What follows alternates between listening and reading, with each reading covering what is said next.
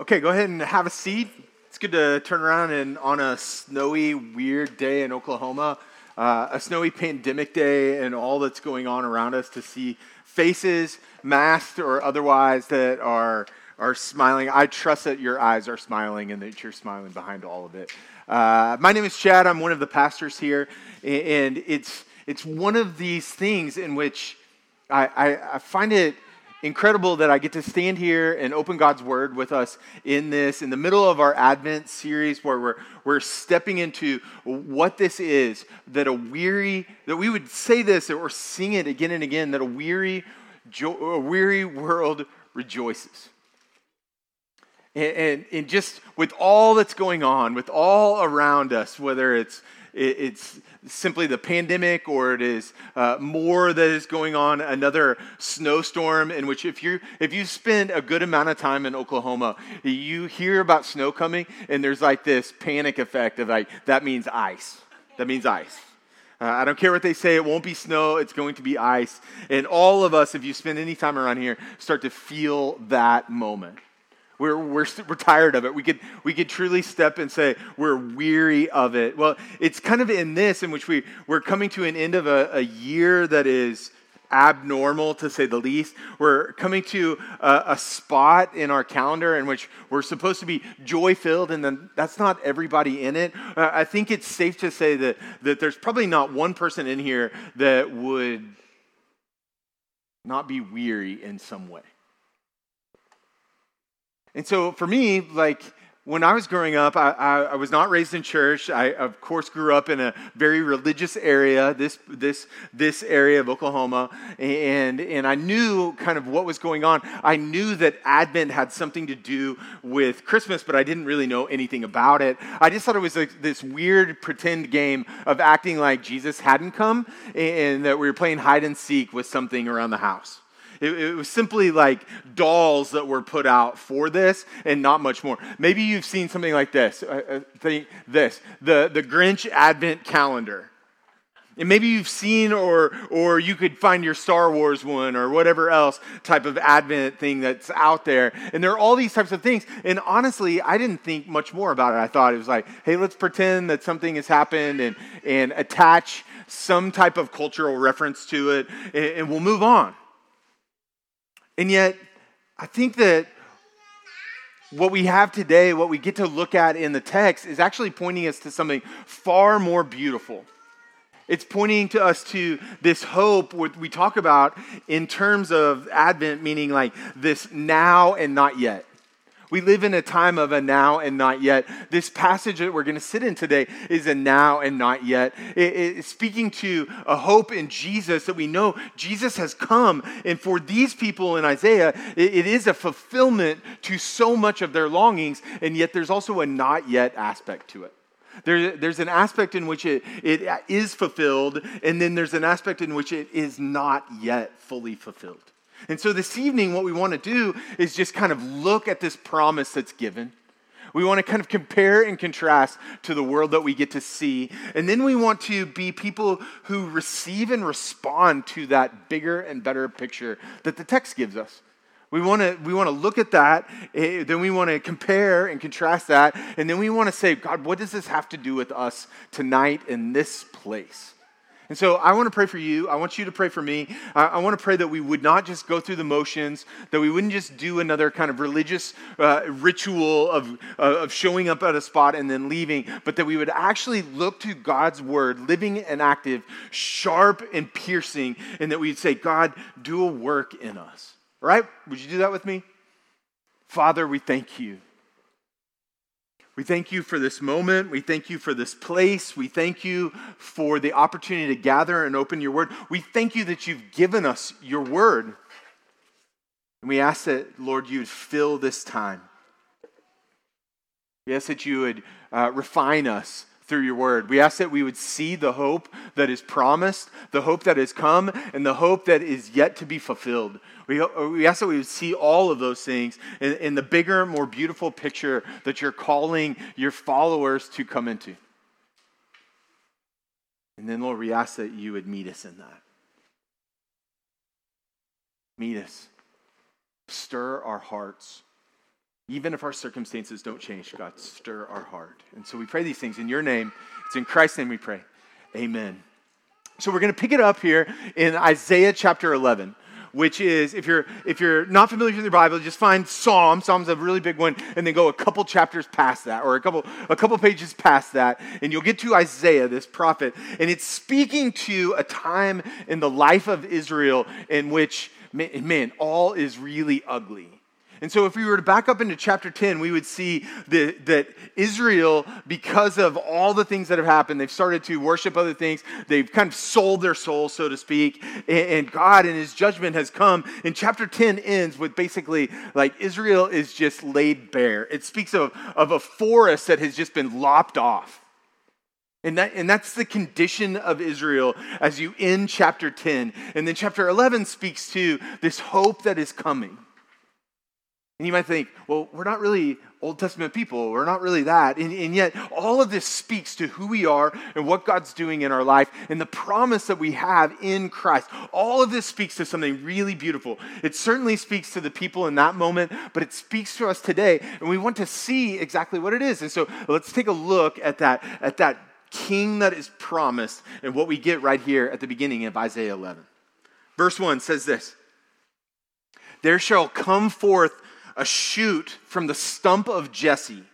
Now, we're not going to spend too much time on this, but it's interesting that it doesn't name David in all the glory. It doesn't name uh, David in this king that is lifted up, and David, the one that they, they still champion to this day. It actually refers back to Jesse and, and not in any type of glory, the stump of Jesse. Israel has become this stump. And it, and so it says, There shall come forth a shoot from the stump of Jesse, and a branch from his roots shall bear fruit, and the Spirit of the Lord shall rest upon him. The spirit of wisdom and understanding, the spirit of counsel and might, the spirit of knowledge and the fear of the Lord, and his delight shall be in the fear of the Lord. He shall not judge by what his eyes see or decide disputes by what his ears hear, but with righteousness he shall judge the poor and decide with equity for the meek of the earth. And he shall strike the earth with the rod of his mouth and with the breath of his lips. He shall kill the wicked. Righteousness shall be the belt of his waist, and faithfulness the belt of his loins. Now, this is speaking something here that we're supposed to look at and see that hope is coming. That these people are, are literally called a stump. They're, they're cut off. They, they are looking around. And, and, if you need to think about this, picture all these trees that we have just cut off. Now, picture all of that. And this is the picture given of Israel. It says, Here you are in your life, your promises, what you've hoped for. It, it feels and it is a stump. But hope is coming. hope is coming. And it describes the character of that one. We're supposed to see this righteous one that is coming. We're supposed to see it right here this uniqueness of a king this specific uniqueness of a king described, one whose character matters, one who is different from those before, who doesn't just judge with his eyes, but judges through justice and righteousness and faithfulness. This one who is unlike the kings that they had known, unlike the leaders that had gone before, unlike even David, this one is beyond. This one is clothed in righteousness. This one is is one with faithfulness. You see, these people had been through a lot. Israel is divided, it is crumbling, and they are quite literally a stump. And this prophecy acknowledges pain.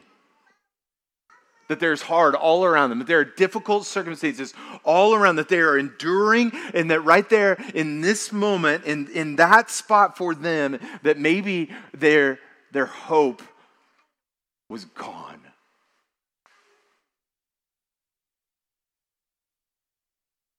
But this passage points to something. It actually points to Jesus. It points to uh, a promise that is made and a promise that will be fulfilled, and a promise in which, if he just said, "Hey, we're gonna we're gonna have a baby born 2,000 or a thousand years later," it's like they couldn't have possibly understood that. It's pointing to a king that would come and bring hope and life in every bit of it to a people that had trusted in the wrong things.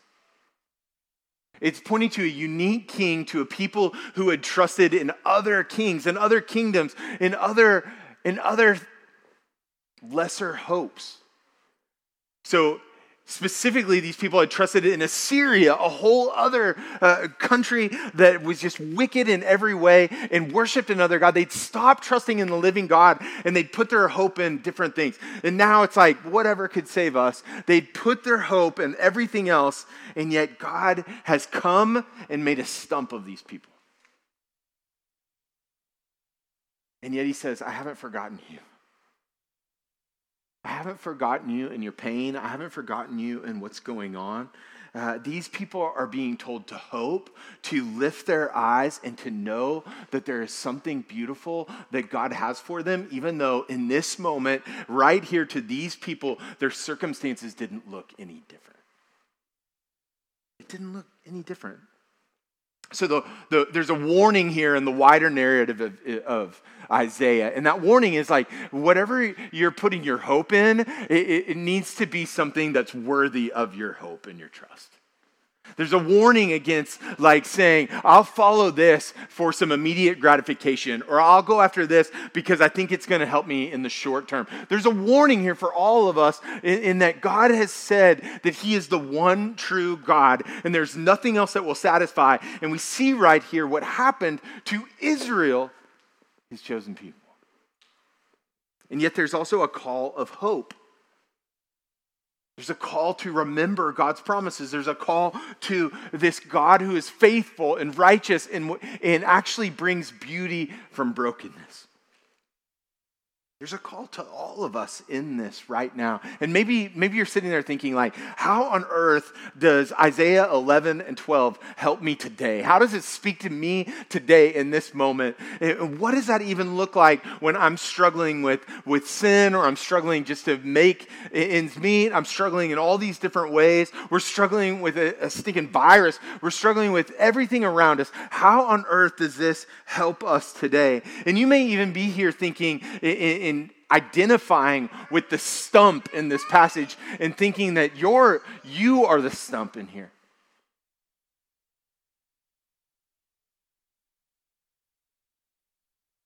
And you may be asking yourself, like, God, like, my life is the stump, and I don't even know how this affects me. And maybe you maybe you'll recognize this. We are, are, a people, we're wired to love story. We're wired to think about uh, story in our lives and how that works out. And we're, and we're, constantly drawn to like a rescuer or a hero in some way. And it isn't just through story, it's actually in life. And, and we start to look for someone to ease the pain or something to do this. And, and the problem is we actually go to lesser heroes. And the Bible doesn't talk about heroes, so to speak. What it talks about and what it gives us in an answer to this that directly affects us right here, right now, is the Bible talks again and again about a redeemer. And we don't always think about that, where we know the word redeem, we know the idea of redemption, at least conceptually, but we rarely stop to think that that means that there's brokenness and, and there is, is something that is off, this, this stumpness in lives. And we have a redeemer who comes and brings beauty from that stump. And yet, for us, we often run to lesser things. We, we often run to things that can't actually meet our needs. We actually run to things that would never actually redeem. They would simply kind of uh, distract us for a time, but they would end up leaving us in the same condition that they found us. Whether it's alcohol or porn, or whether it is, it is people like recognizing you and, and people kind of validating you in this, or whatever you would put on your list. So often those things are lesser things. And what, what the Bible offers is a redeemer to take what you see as broken, to say, to take what you see as hopeless, to say, take what I see as something that God couldn't ever use, or, or that somehow this is the mess that my life has become. That the Bible says, no, no, no, like I can bring beauty from that. And if you're struggling in this passage to say, what does this have to do with us today? It has everything to do with us today because there are all sorts of places, dark spots in our heart, some that we could recognize and others that we might not even recognize or, even be able to spot in our own hearts in which we feel like we're the stump. In which we, we think that we have screwed up this whole thing and, and there's reality in our sin, or we think that our circumstances have come in, in which there's no hope left. And this passage actually speaks directly to us, and it speaks of a redeemer who brings beauty from a forest that is just completely cut off. It speaks to us right here in that. So I don't know exactly where your hope, where you place your hope in the moment to moment of our day. I don't really know where that is for you, uh, but I don't know where you put your trust. But I would say, I would say here as just a as a, a mirror held up to each one of us is that place where you're putting your hope, that place where you're choosing to trust with those really precious areas of our life needs to be able to offer redemption and not just momentary distraction. And what we have right here, what we're being asked to look at, is a king who is unlike any other king, who meets these people in the worst possible scenario when truly all hope was lost. And he says, I can bring beauty from this right here. And so, after after Isaiah speaks to what this king looks like, it shifts to what this reign will look like and what, what the reign and the rule of this king would look like. And, it, and it's easy to turn this into a cartoon or some type of felt board Christian talk. And yet, what we want to see is just how, unlike anything else, this passage is. And he speaks to it this one who changes everything. It shows off and it shows shows exactly what that would look like. This one who changes everything. We're being invited to kind of compare and contrast the, the change in all of it. And what, what this god who is meaning these stumps in this moment says uh, listen with this king that is coming everything changes. Look what he says in verse 6 he describes it as this. The wolf shall dwell with the lamb. The leopard shall lie down with the young goat, and the calf and the lion, and the fattened calf together, and a little child shall lead them.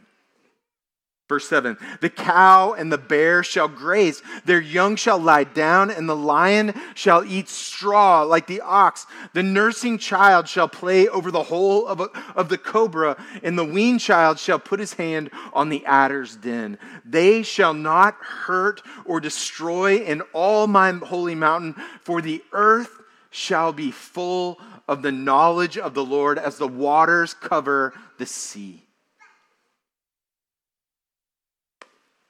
You see, this passage, six through nine, starts to describe what this reign, what this king will do in ways that just uh, quite simply make no sense to us.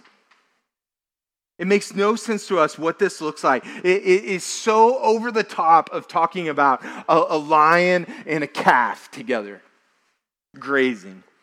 It's like intentionally said, like, look at this. These things that should never be together are actually together in ways uh, that are creation. It's making right all that had broken. We see the, the fruit of a redeemer meeting us. We see this picture of something that is, is not yet in fulfillment. We see it in small ways in our lives as God redeems us, as God works in our hearts, but we don't see the ultimate fulfillment of that. We, we live in a now and a not yet. A now of this baby who has come, a now of this king who has come, uh, and yet a not yet of, of seeing all of it fulfilled. Where you can, as I, as I think through it, you can almost you can almost feel the like, yeah, but that's not today. That's, that's not where I'm today. And today, my circumstances suck. And today, my, my heart hurts in ways that I might not even be able to articulate. And, to, and today may feel overwhelming. Today may even feel frightening. And today you may feel alone in ways that, that people next to you couldn't satisfy. And you say, that's nice about uh, a lion and a calf, but that's not today in my life. And I want you, I want you to think about that. What your today feels like. If we were to remove all the things that, that we go to to numb us or to distract us, uh, maybe you feel like today you are the stump, and maybe you feel like today it, there is not much to look forward to. And that day is one thing, but this day is really hard, and I don't really know how to get through today.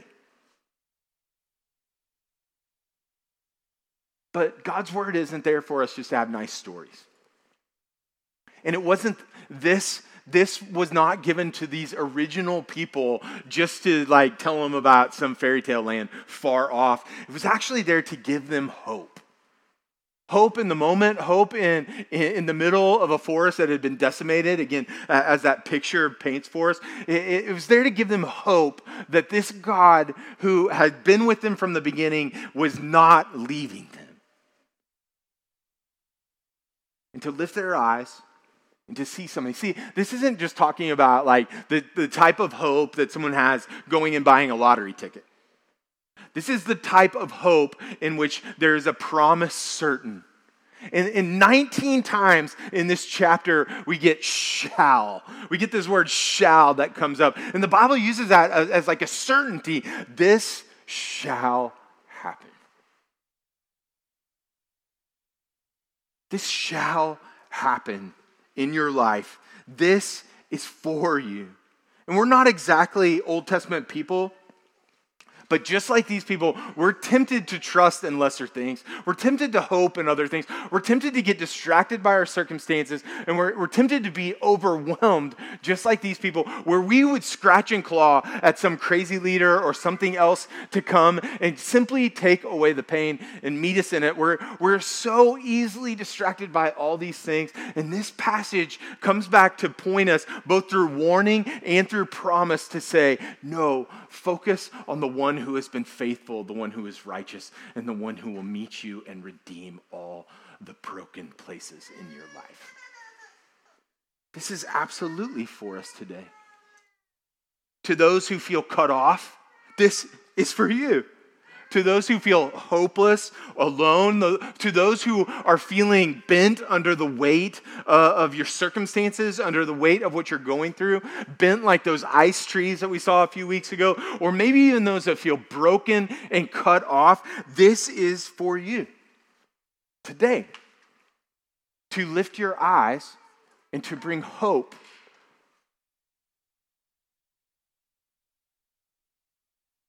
in the one who redeems our brokenness. This is for us. And so, what does it look like as we as we kind of turn and we move from just looking at this king to kind of comparing and contrasting where we are and what this this season looks like? What, is, what does it look like for us to respond to this? Right now in our moment in our condition what we're carrying whether it's bent or, or you're in a season where it feels like things are there's wind in your sails. But what does it look like for us to respond to this? Isaiah 11 verse 10 says this in that day the root of jesse who shall stand as a signal for the peoples of him shall the nations inquire in his resting place shall be glorious. Before we kind of march through this, uh, uh, as, we, as we lay in this, I want you to just notice a couple things that will come up. We get this repeating phrase, in that day. Is pointing these people to look at something, to look at the hope that is to come. In that day, in that day, it will be repeated several times as we go through that. It, we get this root now. It's not just a stump, it doesn't even refer to him as the stump of Jesse. It refers now to a root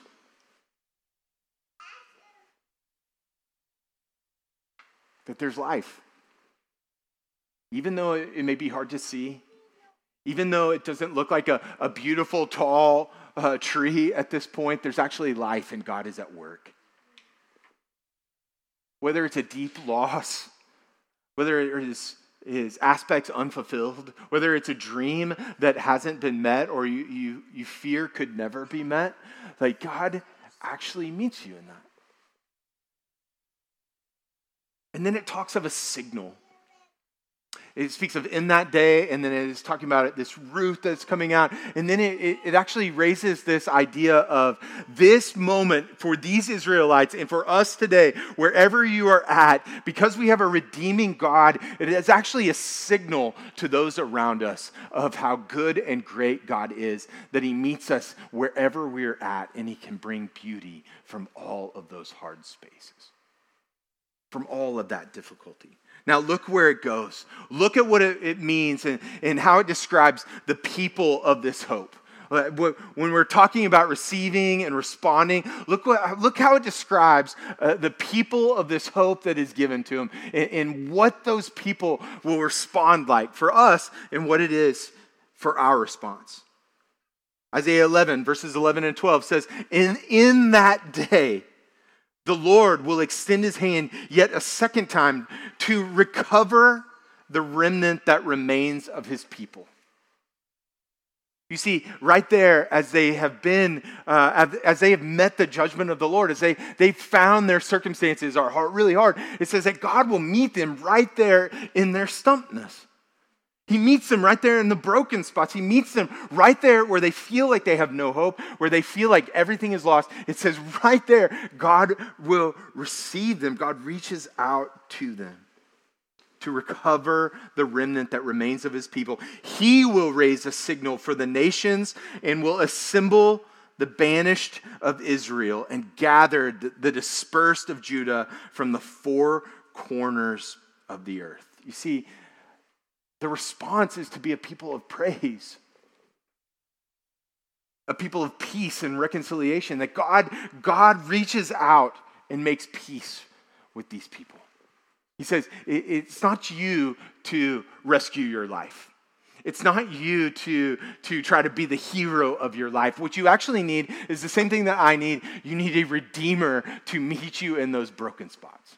We need a redeemer who says, I know where you're feeling, I know where you're at, and yet can bring beauty from all of that brokenness. We need that. We don't need a hero.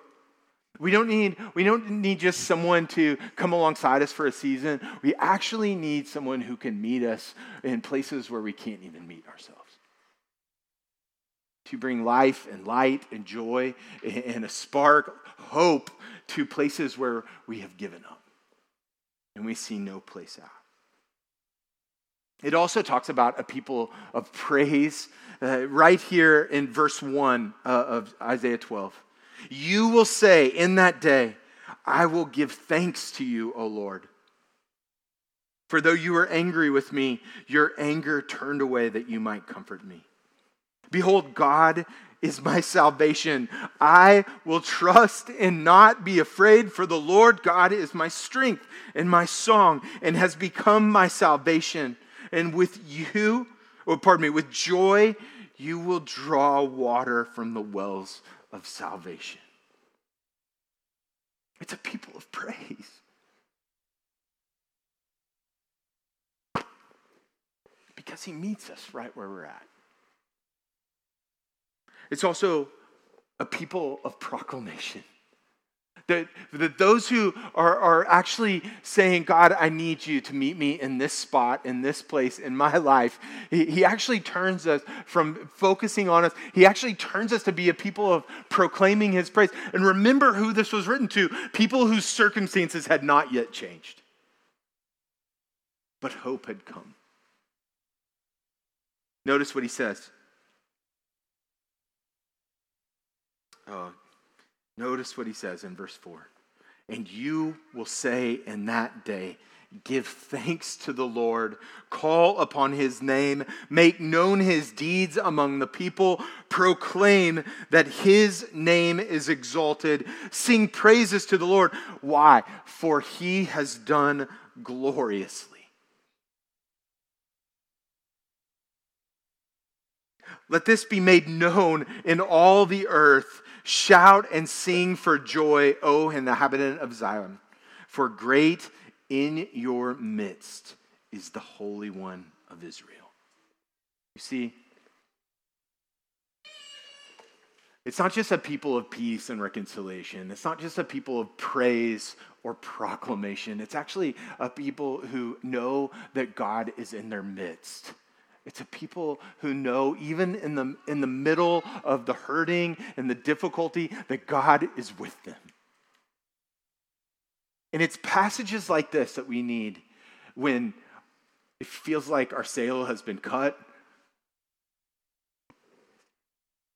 when it feels like our trunk has been broken, when we are the stump and we forget what God has done.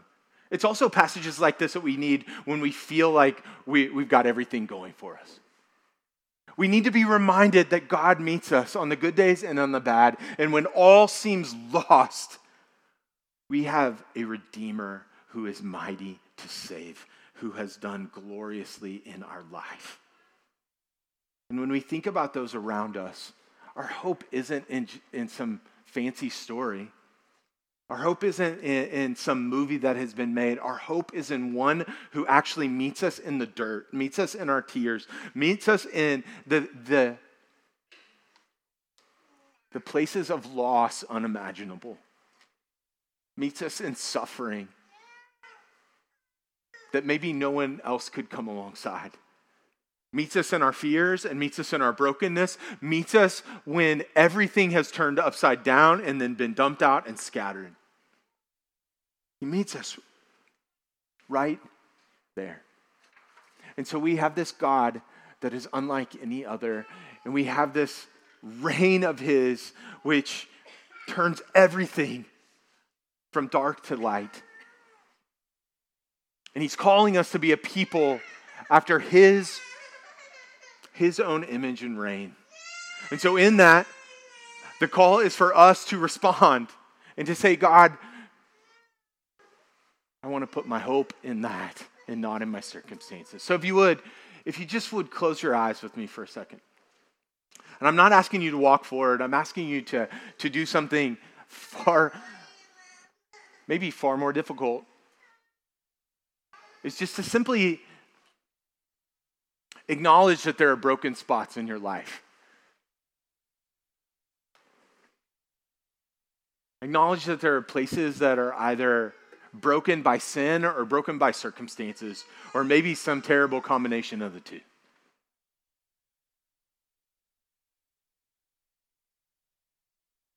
And recognize that this king meets us right there in those moments, in those places. And I simply want to pray for you, and as I pray for myself, that we wouldn't just kind of treat this like the Grinch Advent calendar. That we would actually see this season pointing us to a now and not yet. And that in so many ways, God meets us right now, right where you're at, right today, with your fears, your loss, your brokenness those things that have been taken from you and those things that you have either squandered or, or hurt. Those areas in my heart which feel like I try to hide or hold back. Those areas in each of us in which we we just feel the brokenness of our circumstances. And that this Father, this King, actually meets us in those places. If, if you're here today and all hope is lost, you have a king that promises to meet you now and in perfection later on. Who doesn't just leave you to suffer and to be a stump in a field, but promises to bring life and hope and to bring beauty from that brokenness.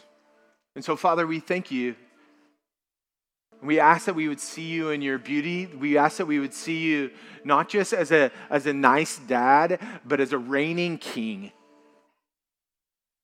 And we ask that we would, we would experience you as the king, as the king of kings. And that one day every knee will bow and every tongue confess. But we're asking right now that, that in our hearts, our knees would bow and our tongues confess. And that you'd fill us with hope wherever we're at, wherever those disappointments are, wherever those aches are, wherever that brokenness is, and wherever those spots are, that you would meet us in those moments, in those places. And that you'd bring life to these areas that feel cut off and, and, and feel like they lack hope or life. God, that you would surprise us and that you would work, just as you say right here, gloriously in our midst. We pray these things for your glory and for our good. Amen.